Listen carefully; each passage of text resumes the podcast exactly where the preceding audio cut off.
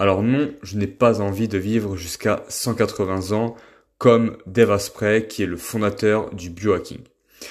Moi de mon côté, j'ai commencé à pratiquer le biohacking car j'avais des soucis d'alimentation et j'étais surtout en manque d'énergie lorsque je faisais du football.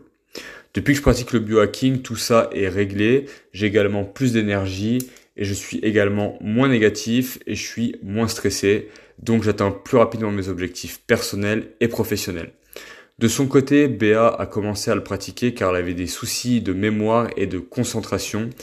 Donc elle a changé également son alimentation et sa manière de vivre, que ce soit au lever et le soir également.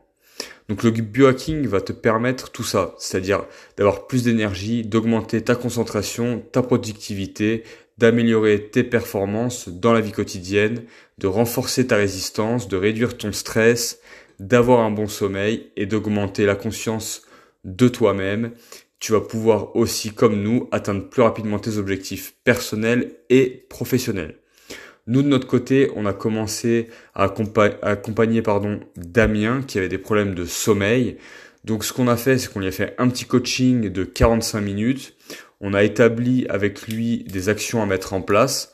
D'ailleurs, il a déjà commencé et il a déjà des résultats. Donc par exemple, on lui a conseillé le soir bah, d'éviter d'utiliser son téléphone portable avant d'aller dormir car la lumière bleue est très nocive pour nous. Ensuite, on lui a conseillé le matin de prendre 30 minutes à une heure et de s'occuper de lui-même, mais également d'arrêter de travailler 12 à 13 heures d'affilée dans la journée et de manger que des pâtes. Donc, il a commencé à nous écouter et il a déjà des résultats. Son métier, bah, par exemple, c'est, euh, il fait du closing, pardon, et il a fait sa première vente. Donc, franchement, on est très content pour lui et on va continuer à l'accompagner pour qu'il décupe ses résultats, qu'il ait une meilleure vie et surtout qu'il se sente mieux dans son corps et dans son esprit. Après, le biohacking, c'est également trouver ce qui te convient le mieux. Il n'y a pas de recette miracle. Ton corps est différent du mien. Comme le mien et celui de Béa, on n'a pas les mêmes objectifs, on réagit pas de la même façon selon bah, notre mode de vie, nos habitudes et notre alimentation.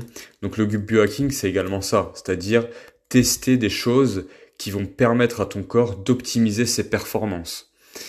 Donc j'espère que ça t'a plu, que ce petit podcast t'a éclairé un peu sur les bienfaits du biohacking en attendant, n'hésite pas à venir nous parler en message privé si tu as des questions, à réagir à nos stories.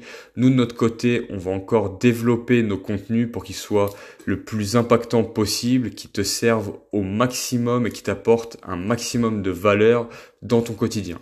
Je te dis à très vite. Bonne journée.